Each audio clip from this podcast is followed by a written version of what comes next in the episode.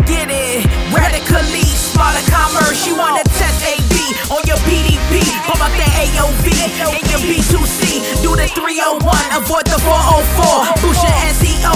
Get people to the store. Got the latest stack. Headless, you react. You want that seamless customer experience intact. Live shopping, social. Set up your syndication. Be relevant. That's our recommendation. Radically Smarter Commerce is a podcast presented by Aptus with focus on smarter commerce and merchandising. And we will talk about trends, new technology, and the importance of being relevant. We will do this by interviewing exciting guests to be inspired by their success stories and insights. And we that are your host is Thomas Sjöberg and Frida Olsson. All right, time for a new episode of the podcast. And we have actually had a little bit of a break, not in releasing the episodes, but recording them, Frida. So um, here we are again. Here we are again, and I'm uh, yeah. Uh, I don't know if I say it's nice to be back, but that's how it feels like first day at school again. yeah, exactly. And this time we have a thought leader in the e-commerce business uh, as a guest. So it's um, Kelly, the CPO at uh, Commerce Tools. And today we're going to explore things like headless commerce. So, Frida, is that something that you uh, spend your days thinking about? No, but maybe I should after this talk. no, but that is it is really interesting because I mean you hear it a lot, uh, of course, uh, during daily business and our work and and talking with with our customers. I mean it is a is a trend word, or, or so to speak. But uh, for me, it's quite difficult as a not non-technical person to understand what is the word actually mean. Yeah. Uh, not for a person who I don't know, throw it around, but for the people actually working and invented it. Yeah. And I think we were talking a bit of similar things when we talked uh, with Mikael at H&M because they are shifting into that kind of architecture and microservices and we, we, we will talk more about this in this episode. And well, even if I feel that I know some of what it means and how it's all connected, uh, I have a lot of questions and I'm super excited to get the chance to talk to Kelly. Um, so, um, and I hope you guys out there are too. So, um, join us now when we dive down into the headless commerce space. Today, we are very honored to have Kelly Goetsch, the CPO at Commerce Tools, co founder and president of the MACH Alliance, podcast co host at Commerce Tomorrow, and an author of four books about modern commerce. So, welcome, Kelly, to the Radically Smarter Commerce podcast. Thanks for having me. And uh, today, we're going to talk a lot about headless commerce and modern commerce and, and all of that. And uh, we're really looking forward to dive into this. Likewise. Yeah, you got a great, uh, impressive CV. I can see. So maybe you can tell us a little bit more how you how you ended up where you are now. it's a it's a long, convoluted path. Um, I started my career with ATG actually.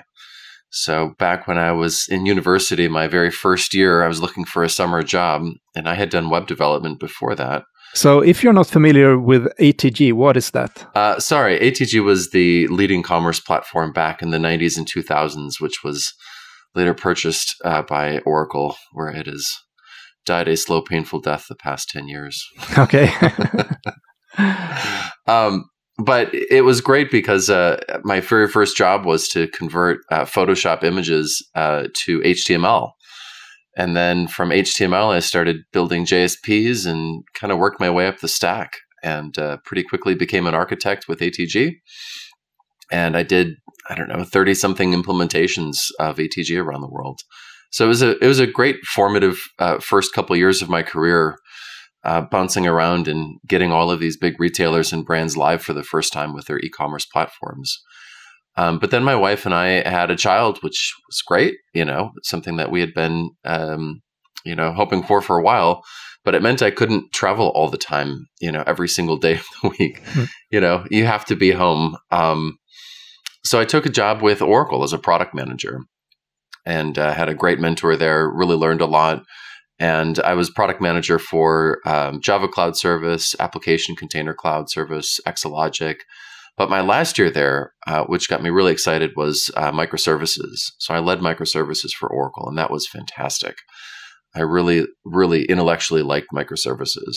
And to stop you there, uh, microservices, if we would go in and just very short talk about what that means. Um, microservices are small little applications that do one thing and one thing really well. So the old school way was to have a big application with five or 10 million lines of code, and all the developers would work in that same code base. And anytime somebody touched one part of that code base, the whole thing had to be retested because you don't know what else broke. okay. With microservices, um, which really came out of cloud, you have small applications. So you might have a team of five or six or seven people, and they build and expose an API that does one thing. So you might have a team that just does inventory or just does pricing. And then they expose that API to the rest of the enterprise, and anybody can consume that as the single source of data for that business function. And businesses are, are, rapidly adopting this. Amazon has famously adopted this years ago. They actually kind of invented the concept, but lots of big organizations out there are adopting this. Okay. Um, but but I was looking for. I wanted to get back into commerce at this point. So I had experience with commerce. I had experience with cloud. I had experience with microservices. And I ended up Googling Commerce Cloud and microservices. And at the time, eight of the top 10 search results came back commerce tools. Mm-hmm. And I thought, who the hell are these guys? You know, this is a small German company, very, very aligned in in our in my my thinking of, you know, if I were to have built this, this is exactly what I would have built. Um, and this was back in 2016. So this was, you know, this was a while ago before headless was even really a term and I ended up meeting um, Dirk, the CEO. We had uh, coffee, which turned into uh, a dinner, and that turned into drinks and more drinks and more drinks and and here you are, the German way. it turns out we see the world in a very similar way. You know, he really invented headless commerce back in 2013, and um, you know, this is it's it makes perfect sense what he did. So I've been CPO now for four and a half years or so. Cool. So, what did you do? Do you pick up the phone and gave them a call, or did you go there, or how did you get in contact with Commerce Tools? Um, I actually went to LinkedIn and I searched for it, and the head of the U.S. group. So I'm not part of the U.S., um, but the head of the U.S. group um, has. We had 126 connections in common, something like that, and I. Okay. So I just dropped him. A, I connected and I dropped him a note and said, "Hey, uh, you know, would love to chat." And uh, he actually sent uh, uh, he asked me to speak at the partner day. So this is the very first partner day that they ever held. Cool. And then uh, he said you you should really talk to our ceo so he connected us and then kind of bowed out. Hmm, fantastic story. Um, well I must admit, I mean, this this is a completely new area for me. So I, I googled uh, headless commerce uh, before our talk here uh, as well, and it seemed very technical. And like when I don't understand things, I normally ask, "Can you explain it uh, as you would like to explain for your parents?" But I can be honest here and say, "Can you explain it to me?" I mean, what what what is it? um, it actually makes a ridiculous amount of sense. So before headless commerce, the commerce platforms had all of the front end code in the platform.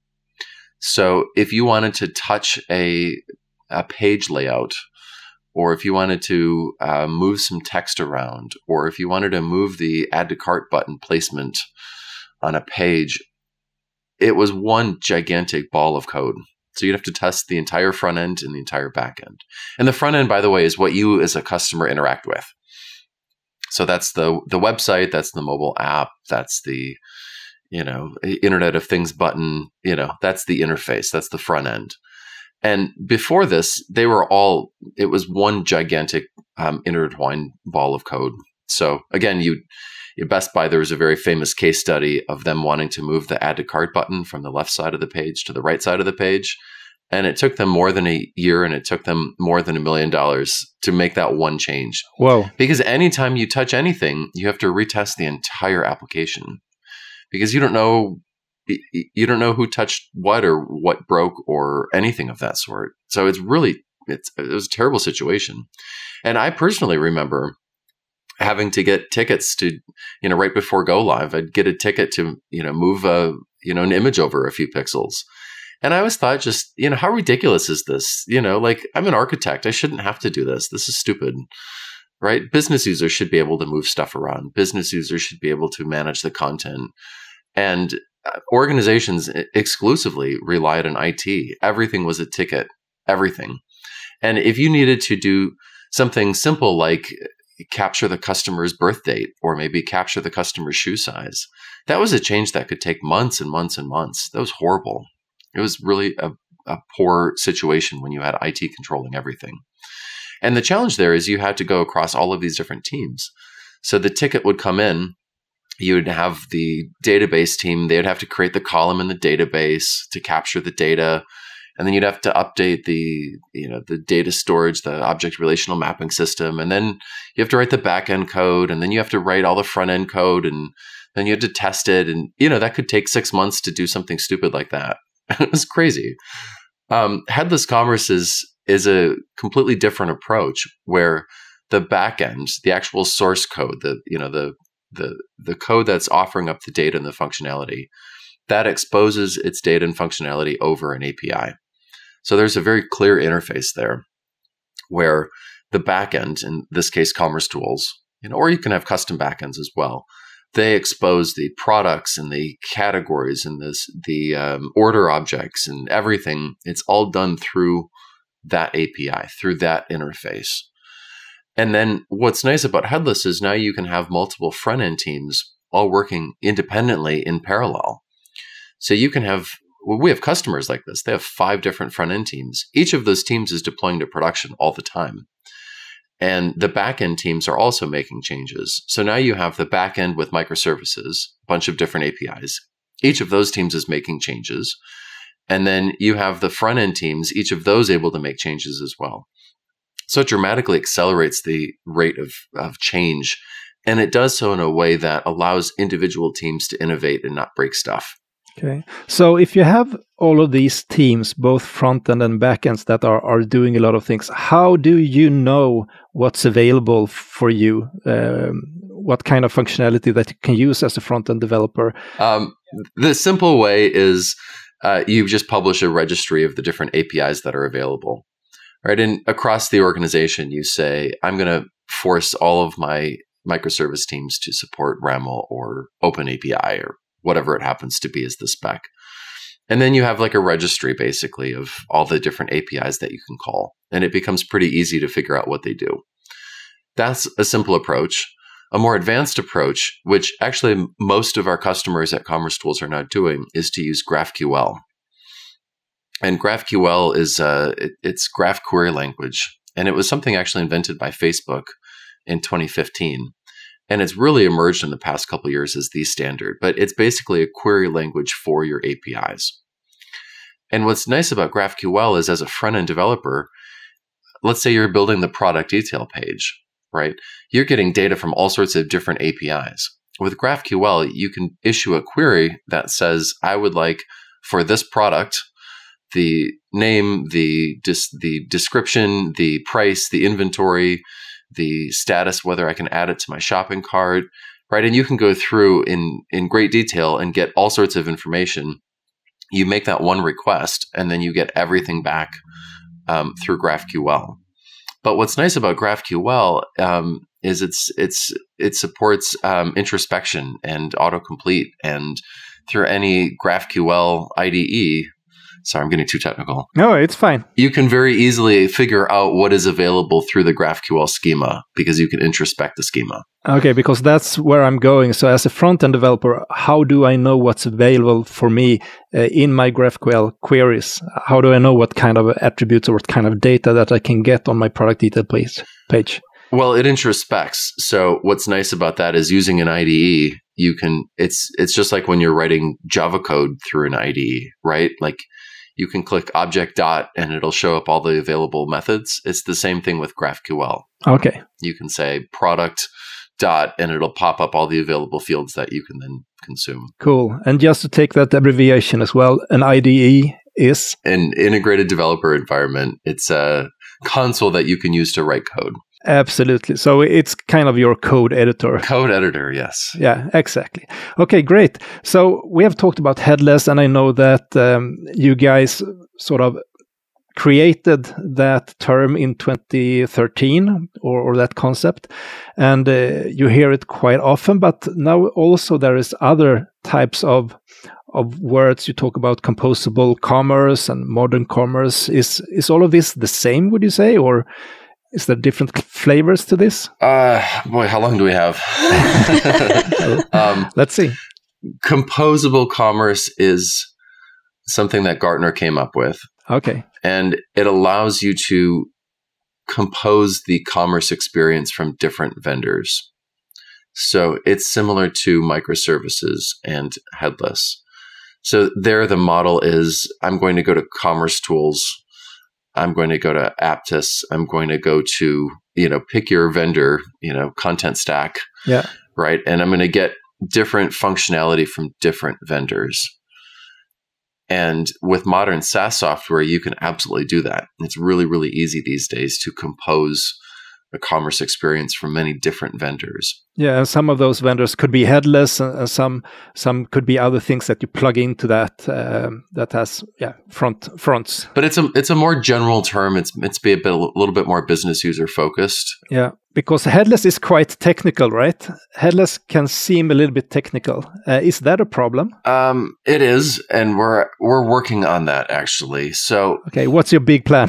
well, first, I think and I've told Dirk this. I think it was a mistake to call headless headless because it just sounds so cruel. Like you know, like when you think of headless, you think of something gruesome, and you know, um, you're also defining it as a negation. So it's the lack of a head right? Absolutely. And that is kind of an awkward term to say that something is the absence of something else. you know? Yeah, because when you think about it, you buy a headless solution. Okay, I don't get the head, but what do I get instead? I mean, yes. what am I buying here? Dirk is a is a developer at heart. We're all developers at heart at Commerce Tools. You know, actual developers. So, you know, marketing is not our strong suit. But uh, what we're working on, we've been working on it for years. I wrote a, a book on headless commerce. Um, that helps out quite a bit. I write, I speak a lot. Um, I also co founded the MACH Alliance. And MACH Alliance stands for um, M for microservices, um, A for API first, C for cloud native multi tenant SaaS, and H for headless. So the H is right there in MACH. And through this uh, consortium, we have 23 vendors um, we actually have five more being announced in the next two weeks. Um, and we're all contributing to thought leadership topics. So we have all sorts of webinars, content, everything to help demystify MACH to a business audience. Okay, so we established that you know we cut the head off but what is typically the things that are left? If if a, a, company buys commerce tools what do they get in the package so to speak? I don't even know that i would call it a package per se. And we've actually had long internal debates of do we even call ourselves a platform anymore? So what do you call yourself? Well we agreed we're still going to call ourselves a platform. Okay. Only because that's what people know. And it's sorry to get off on a tangent. Um, it's actually pretty funny within Commerce Tools. Um, the Europeans and the Americans, we all get along super well, and there have never been any divisions at all. Like we've been remarkably harmonious. The one thing that we disagree on strongly, the Germans love the term platform. they love it. Okay, yeah. In Germany, platform is seen as a good thing. But it's funny, the Americans, every single one in the company, you know, we all uh, provided input and voted and, and everything. Americans hate the term. but it's just so funny. That's really the only cultural difference we've really been able to, you know, spot just how much we differ on that view of the term headless or platform. Yeah, a funny story here. I don't know if you know the, the Swedish entrepreneur Jonas Birgersson that had a Framfab at the year 2000, the largest internet consultancy here in the Nordics. Do you know him? Uh, I think I've heard the name, but I don't know him. Yeah, he was also called the Broadband Jesus, and he did a lot for for internet here. He was in the Helly Hansen uh, sort of fleece uh, sweater all the time, uh, a real character. And I, have heard a story where he he's at one of the largest companies in Sweden, Tetra Pak. They had for multiple years been working on an IT platform, and now Jonas Birgersson was invited to to speak to the management team.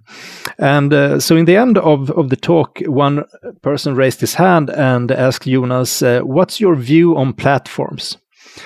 And uh, he had a pause, and then he said, I don't know a lot about platforms besides that that's the only thing left when the train leaves the station. and uh, I know that a guy in the audience there, he then he decided that I'm going to quit my job at Tetra Pak and I'm going to start working for that guy. Wow. Do you mind if I use that quote?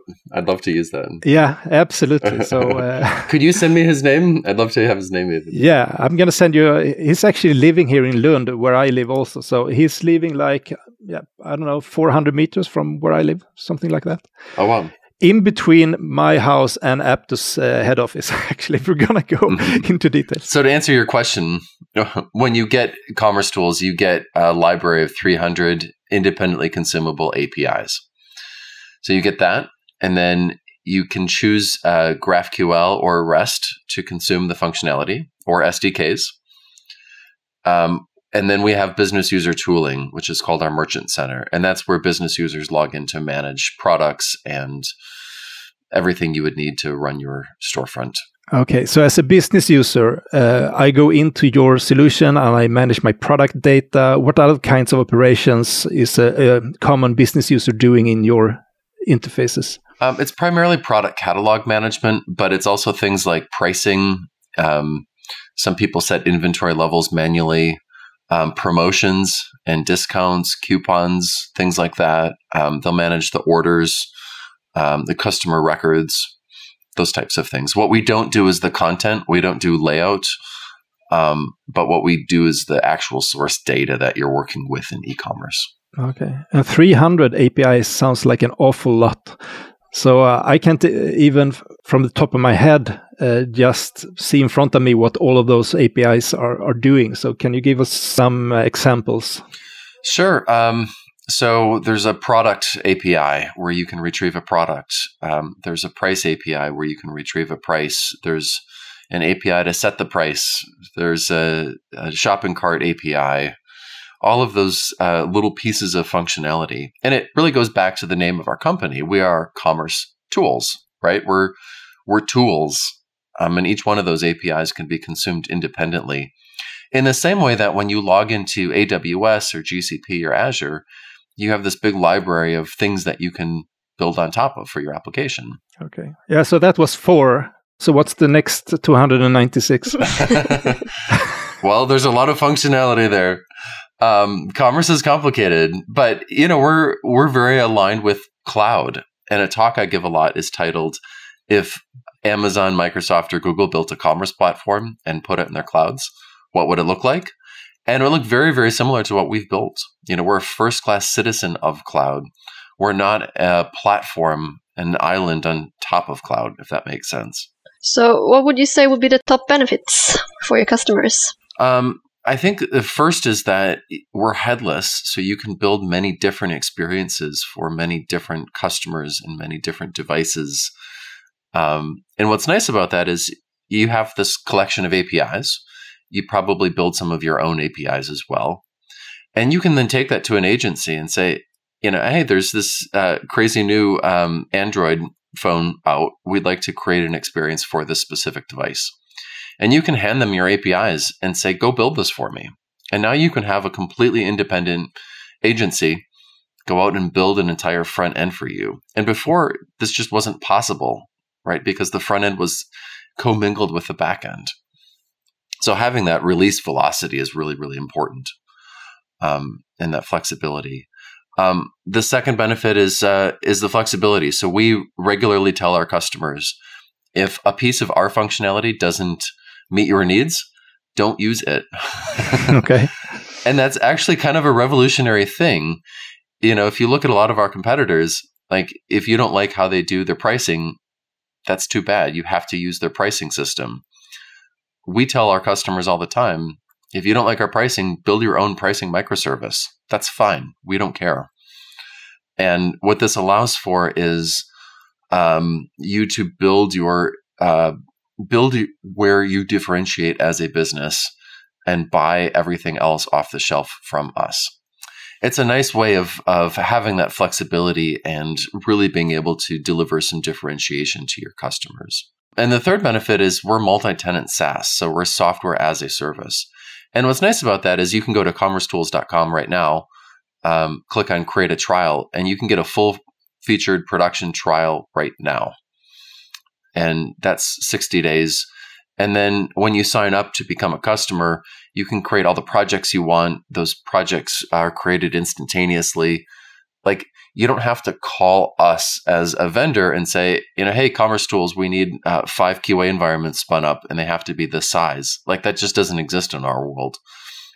Instead, you as the customer can call an API and get a project created, or you can create it through our, our UI tooling. It becomes really, really easy to go out and create projects very quickly. Hmm. Would you say you're suitable for all segments and all kind of companies, or no?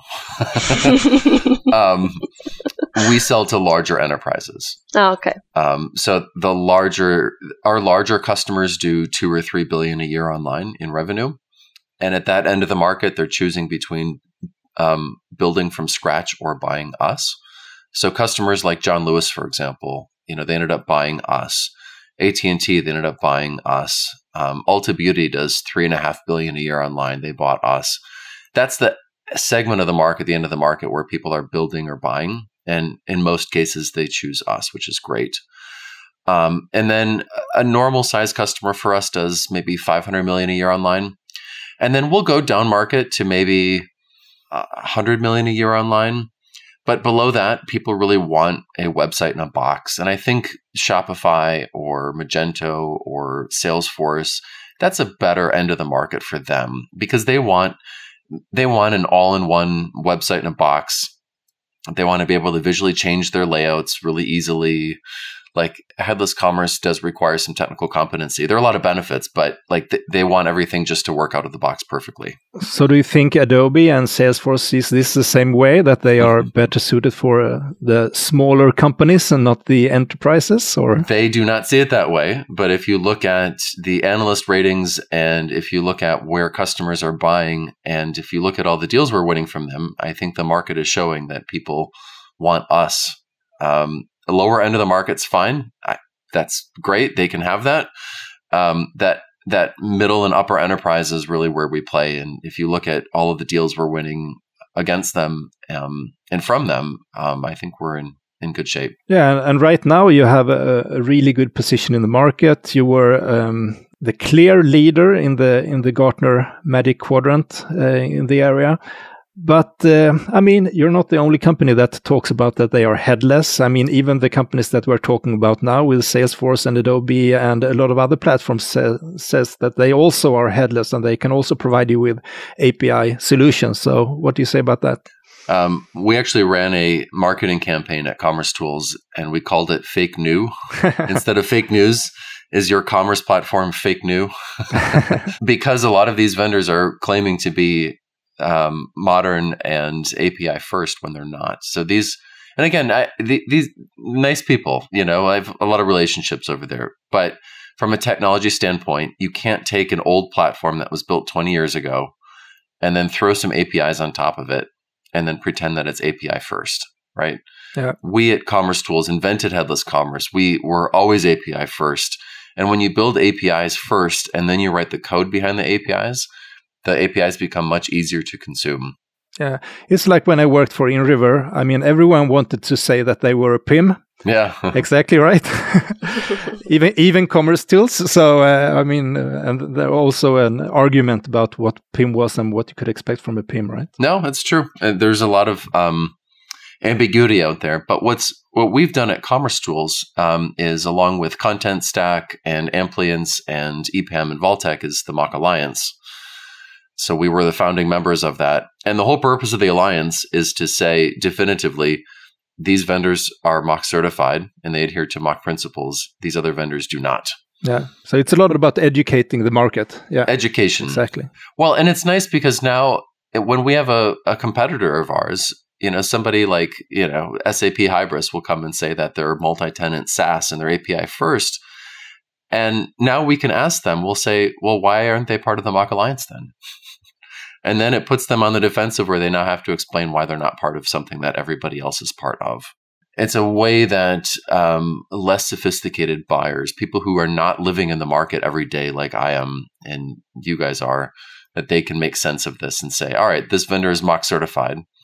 And that means something. This vendor is not. And um, it's a really nice way of differentiating there. Absolutely. So the MACH Alliance could could maybe be a good name for a hip hop collective. I like that. And I know that you said before we did that we, we haven't done any preparations before because you said, well, I'm doing this a lot, so uh, let's just do it. and what you don't know is that we ask every guest on the podcast what their rapper name would be if they were into hip hop because we have a hip hop theme of the podcast. So, what would your rapper name be? Oh, this is an easy one. Um, I'm Kelly G. you know, like like Ali G, but Kelly G. Like Kenny G. It sounds smooth. I like Kenny G. no, but Ali G. Yeah, I like that. Good. Maybe we can do a co-op someday. I don't know. Do you do you do any music? No, I I appreciate music, but you know what? I know myself enough to know that I'm not talented with music. I much prefer just to consume it. Let's get it. Radically smarter commerce. You want to test AB on your PDP.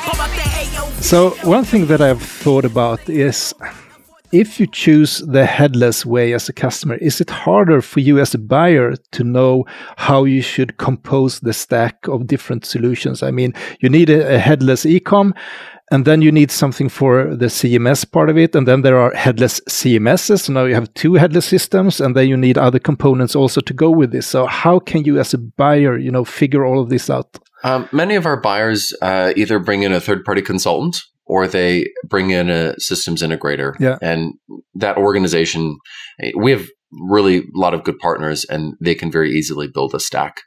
In many cases, people don't swap out everything all at once. Instead, they'll maybe have, you know, Adobe Experience Manager, but they'll need a new commerce platform behind it, for example. Mm.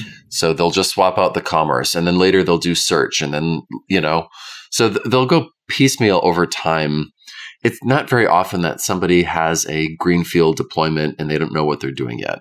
Okay. One thing that surprised me because I listened to you in another podcast, and I would encourage everyone if you want to uh, hear more with Kelly, which I know you will, then you should go to listennotes.com because there you can search for a name, for instance, and you will get the result with all the podcasts that uh, that person have been on. So that's what I did as a preparation here. But you said that uh, we don't sell commercetools if they haven't gone headless already. Correct. We do not. Or did I misunderstand you? Because I, I was confused by it.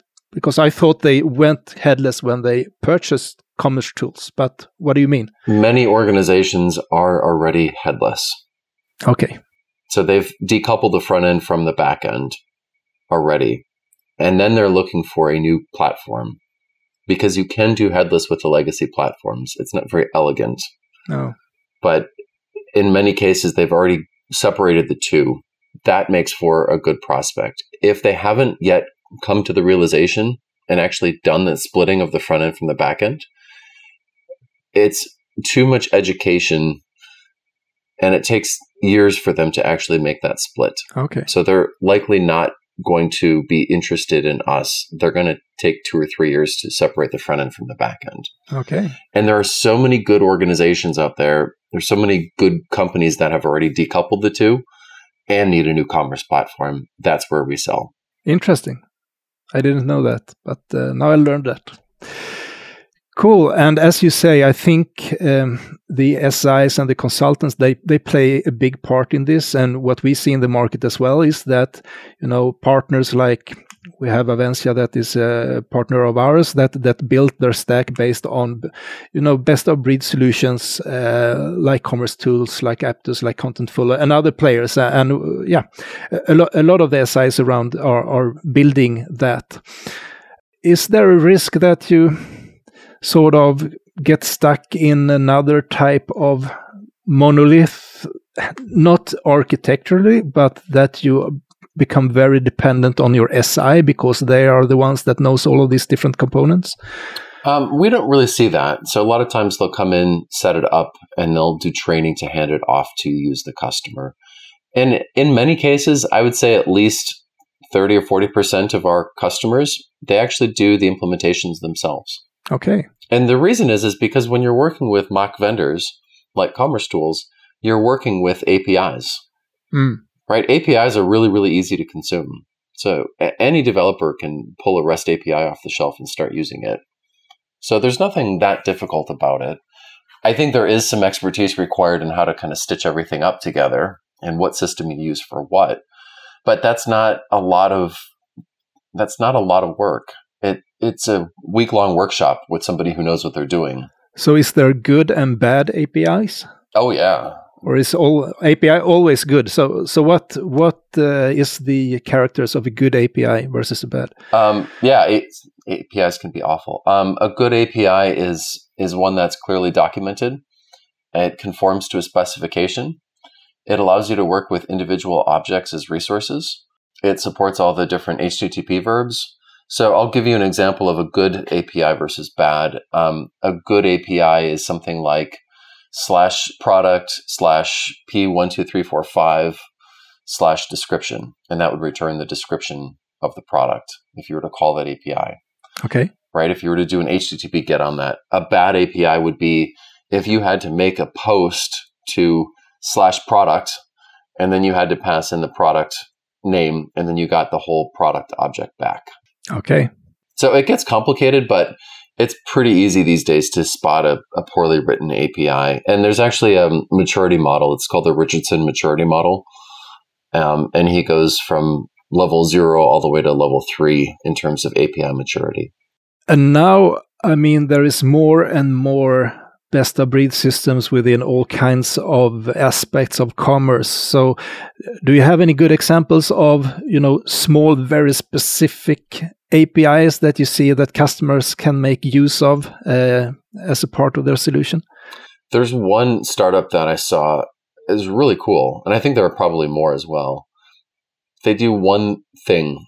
You throw it a bunch of characters, and then you tell it what format you want the date back in, and it will try to parse that date for you. Okay, so it's a date. That's literally all it does. Only it does dates. But you know that is actually a really, really difficult problem. I mean, you could write a date a thousand different ways, and when you're trying to normalize data, you know, I'll, I'll give you an example. In e-commerce, you want to know when the product was first available, right? And if you have products, if you have 10 million products in your product catalog, and each one of those products comes from a different manufacturer with a possibly different date format, you really want to normalize that data. So, how do you normalize dates across 10 million products? You can run it through this API and it'll charge you per execution. And whatever crazy format, it will give you back a nice, concise date in the format that you've requested. And that's an example of something that's really stupid, but really important. Yeah.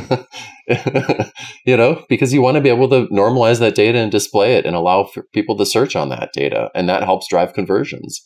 But it's something that's just, I mean, it's ridiculous. It's a stupid problem, but it's a nonetheless a big problem out there. And these folks have done a great job of having an API that does one thing. So how do you find these kinds of specialized solutions that you know could could save you a lot of time? Well, unfortunately, I had to Google that one. Okay.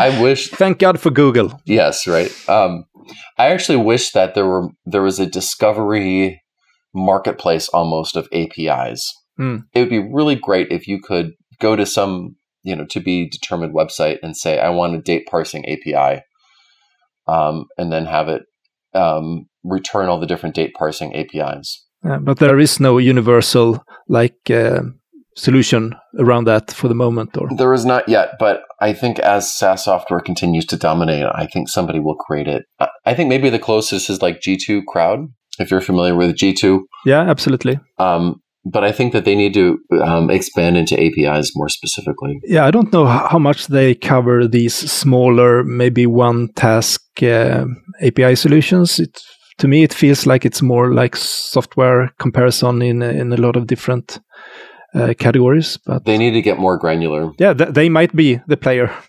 I mean, they have the muscles at least. So yeah. Um, earlier today, I participated in an e-commerce lunch uh, in Clubhouse, uh, the new uh, very hyped social app. I told them that I'm going to talk to you, uh, and I asked them if they had any questions. Um, there was a lot of smaller companies there. I mean, Shopify users, so it wasn't that much. But I got one question at least, and the question was: Is headless still the shit in ten years' time? Yes. Thanks. So my next question is No, let me explain why. Okay. There's no other way to do it. The only other way to do it would be to couple the front end and the back end together in one package, which every single trend in IT in the past 20 years has gone in the complete opposite direction. But if you get a solution that you know you can just start with like Shopify, but then in some magic way you can by dragging and dropping or pinching and uh, be totally flexible without having to deal with APIs and programming and, and all of that. Just paint with your fingers and create that unique customer experience. No, because the world today is an inherently multi headed world. There are multiple front ends that you need. You need, at a minimum, mobile and web all the time. Okay. And there are new interfaces all over the place. There are voice interfaces, um, IoT interfaces. Um, you know, there are interfaces everywhere. So it would not make sense to bind the backend and data and everything to only one interface. So if you say that the, the headless is here to, to stay, um, what would you say would be the next thing in the future when it comes to commerce? I think we'll see more GraphQL adoption. Um, we're seeing lots of GraphQL these days. Um, we're actually hosting the world's largest GraphQL conference in September, so we're exciting excited to do that, and that'll be with a partner of ours, uh, GraphCMS. We're co-hosting it, co-sponsoring it with them. Um, so that's one thing. I think the other thing is we're going to see a lot more serverless out there. Um, so rather than having microservices that are an actual stack that you have to manage, instead, I think we're going to see more serverless microservices where the platform is the cloud. Okay. And do you think more commerce will be automated or or so compared to what we do today? Today we sit at the computer or we we use our mobile. Uh, will our shopping behavior be different in a few years time do you think or is it further ahead?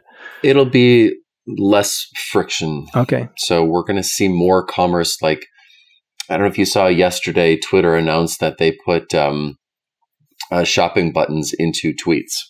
So now you can buy um, directly from from tweets. Yeah, and these kind of solutions, uh, social shopping, if you are doing Instagram or TikTok or, or wherever, is that something that you can connect also to your headless e-commerce platform? Uh, yeah, so you need a headless platform there to consume that functionality. Okay. Is there anything that we haven't talked about that you would like uh, to highlight here in in the show, Kelly? You know, I, uh, something that we're always on the lookout for is thoughts on how to make headless and the more nerdy stuff that we do more applicable to business users. Because a lot of business users just want a website in a box, and it's been a challenge for us, and we've been making good progress on it. Um, but uh, you know, it's actually quite difficult to uh, demonstrate that business value in a way that makes sense. Okay, cool. So, uh, what keeps you up at night? um, work wise or personally? Well, you, your choice. Uh, I was thinking work wise. Is, is something that you you um, that you lose sleep over? I'm a pretty contented guy. I don't really lose sleep over very much. Um, you're you're contentful. If we're gonna plug, uh, uh my fear is uh, like Amazon were to enter our business and offer a competitor to us, um, or I mean, that's really it. I mean, we're in a good spot. We regularly have discussions internally of, you know, how do we not screw this up? um, which is a good spot to be in. And we're, you know, in a very good self reinforcing flywheel right now. Yeah. Personally, what keeps me up is uh, I've been running a lot and my feet are killing me. So I actually have foot pain at night because I've been over over training and uh, that actually literally does keep me up at night sometimes.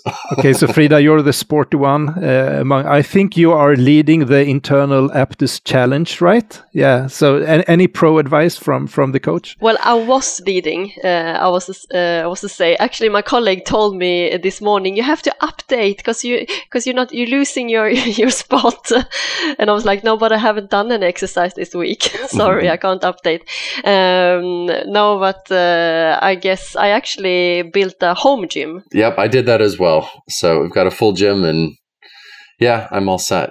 But cool. Uh, thank you so much for uh, being on the show, Kelly. We are happy to follow your journey. We're also super happy to be a partner with you guys, and we see that um, there is really a lot to do in the market, uh, helping companies take advantage of, of these um, these opportunities that are out there. So um, great having you, Kelly, and, and see you around. Yeah, thanks for having me. I appreciated the discussion. Good times. To be up to date with podcast related matters, please follow our LinkedIn page. And if you want to participate in discussions or recommend topics and guests, please join our Facebook group as well. Just search for Radically Smarter Commerce and you will find us. And of course, if you want to contact me or Thomas directly, you can always reach out on LinkedIn. And you find this podcast on all platforms such as Spotify, Apple Podcasts, Google Podcasts, and Acast, as well as at radicallysmartercommerce.com. Don't forget to subscribe and leave a review if you like the podcast. It helps us to find new listeners. And you can also follow Aptus at LinkedIn, Instagram, Facebook, and Twitter. See you in two weeks.